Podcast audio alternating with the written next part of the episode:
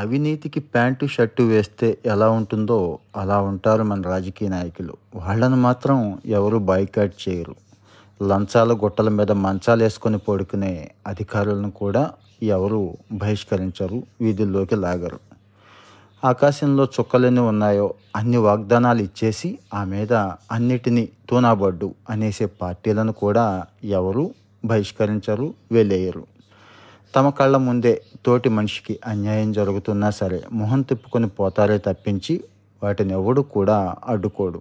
కానీ ఫలానా సినిమాలు ఫలానా ఆర్టిస్టులు బట్టలు బాగాలేవు, కొరసగా ఉన్నాయి, ఆ రంగేశారు ఈ రంగేశారు అని చెప్పి గొప్ప ఉద్యమానికి పిలిపించే పనికి లేని పనికి మాలిన పని లేని పెదరాయుళ్ళు మాత్రం దేశంలో ఈ మధ్య చాలామంది పోగవుతున్నారు. తమకు నచ్చని దర్శక నిర్మాతలు నటీనటుల కొత్త సినిమా వస్తే చాలు వాళ్ళందరూ కలిసి విద్వేషాన్ని విషాన్ని విరజిమ్మేస్తారంతే.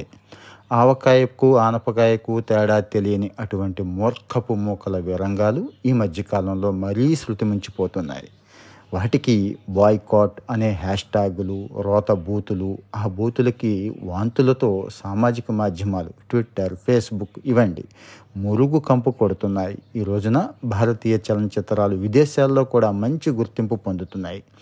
కేంద్ర మంత్రి అనురాగ్ సింగ్ ఠాగూర్ వ్యాఖ్యానించినట్లుగా అయితే ఈ సానుకూల వాతావరణం మొత్తాన్ని బాయ్కాట్ సంస్కృతి చెడగొట్టేస్తోంది. బయటి వాళ్ళకు మాత్రం తప్పుడు సందేశాలు పంపుతూ మన దేశం పరువు తీస్తోంది. మంచి పుస్తకాన్ని చంపడం అంటే మంచి మనిషిని హత్య చేయడంతో సమానం. అంతకంటే ఘోరమైన పాపం కూడా చాలామంది మనుషులకి ఈ భూమికి భారం కూడా. కానీ మంచి పుస్తకం అలా కాదు అని అంటాడు ప్రఖ్యాత ఆంగ్ల కవి జాన్ మిల్టన్. పుస్తక ప్రచురణ స్వేచ్ఛకు సంఖ్యలు బిగించిన ఇంగ్లాండ్ పార్లమెంటుకు తన నిరసన తెలియచేస్తూ ఆయన పలికిన గొప్ప మహోక్తులేవి. అయితే ఏది మంచి ఏది చెడు ఎవరు నిర్ణయిస్తారు? చదివేవాళ్లే కదా ఆ విషయం తెలుసుకుంటారు. మంచి రచనలు అయితే చరిత్రలో ఉంటాయి, పనికి మాలినవైతే చెత్తబుట్టలోకి వెళ్ళిపోతాయి. సినిమాలకు కూడా ఇదే సూత్రం అప్లై అవుతుంది కదా. సినిమా బాగుంటే నాలుగు రోజుల పాటు థియేటర్లలో ఉంటుంది, లేకపోతే అటు నుంచి అటే డబ్బాలు వెనక్కి వచ్చేస్తాయి. కానీ ఈ సినిమాలో ఫలానా సన్నివేశం లేకపోతే ఈ సినిమాలో ఫలానా పాటో తమకు నచ్చలేదు కాబట్టి మొత్తం సినిమాని బ్యాన్ చేయాలి అని రంకెలు వేయడం ఏంటి? షారుఖ్ ఖాన్ ఈ మధ్య యాక్ట్ చేసిన హిందీ చిత్రం పఠాన్ మీద చాలా రోజులుగా ఈ సోషల్ మీడియాలో అటువంటి రచ్చే పిచ్చపిచ్చగా జరుగుతోంది. ఇందులో ఒక పాటలో హీరోయిన్ దీపికా పడుకునే ఒక రకమైన దుస్తులు వేసుకుందని, అవి కలర్ ఇంకోలా ఉన్నాయని, నచ్చిందాన్ని నచ్చలేదని చెప్పడంలో తప్పేమీ లేదు. ఆ విమర్శ మరీ హద్దు మీరిపోయి విద్వేషంగా మారిపోతేనే ప్రమాదం. పఠాన్ మీద అయితే ఇది ఏకంగా ఓ రేంజ్కి వెళ్ళిపోయింది.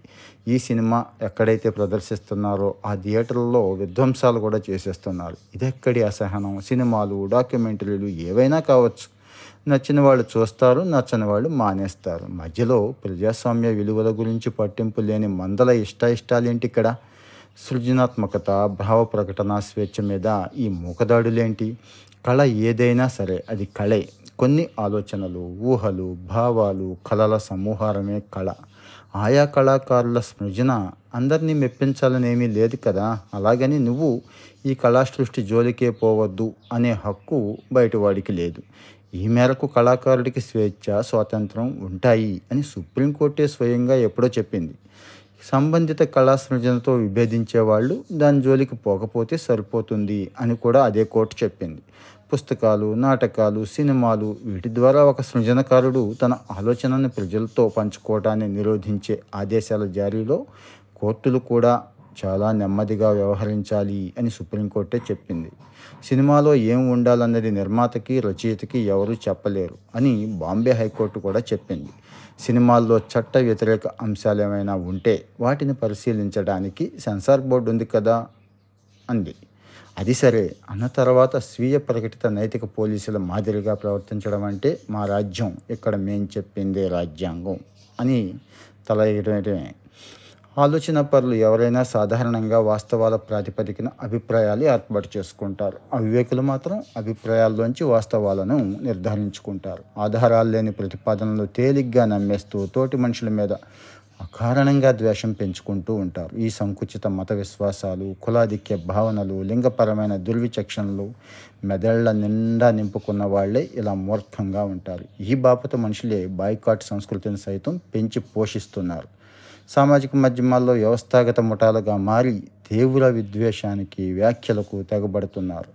ప్రజల మేలు కోరే కళాకారులు, రచయితలు, పాత్రికేయులు, సామాజిక ఉద్యమకారులను కూడా ఈ మందలు వెంటాడి వేధిస్తున్నాయి. మీరేం తినాలో, ఏం బట్టలు వేసుకోవాలో మేమే చెప్తాం, మీరేం వినాలో, చూడాలో, మాట్లాడాలో, రాయాలో కూడా మేమే నిర్ణయం ఇస్తాం అంటూ ఈ తండాలు చెలరేగిపోతున్నాయి.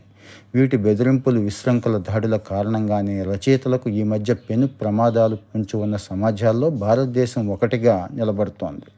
రెండు వేల ఇరవై ఒకటి రచనా స్వేచ్ఛ సూచీలో ఈ మేరకు తొలి పది ప్రమాదకర దేశాల్లో ఎనిమిదోదిగా ఇండియా పరువు తీసింది. సృజనశీనుల రెక్కలను కత్తిరించే అభద్రతా వాతావరణం భారతదేశంలో ఉంది అని రాష్ట్రపతి ద్రౌపది ముర్ముకి ఇటీవల వందకు మంది పైగా అంతర్జాతీయ రచయితలు, ఆర్టిస్టులు లేఖలు కూడా రాశారు. ఏడున్నర దశాబ్దాల స్వతంత్ర భారతానికి ఇది ఈరోజు గౌరవమేనా? వ్యర్థ ప్రలాపనలు చేసే వదరుబోతులు కేవలం సామాజిక మాధ్యమాలకే పరిమితం కాలేదండి. రాజకీయ నేతల్లో కూడా ఈ రకం వాళ్ళు ఈ రోజున కుప్పలు తెప్పలుగా పోగుపడ్డారు. బహుశా తమ పార్టీలో అటువంటి నాయకులను ఉద్దేశించే కాబోలు. సినిమాల మీద అనవసర వ్యాఖ్యలు చేయొద్దు అని చెప్పి స్వయంగా ప్రధాని మోడీ కొన్ని రోజుల కిందట గట్టిగా చెప్పాడు. ప్రజల భావ ప్రకటన స్వేచ్ఛే ప్రజాస్వామ్యానికి పునాది. పుస్తక రచనల నుంచి చలనచిత్ర నిర్మాణాల ద్వారా అన్నింటికీ అదే ఆధారం. దాన్ని కాపాడడం ప్రభుత్వాల కర్తవ్యం.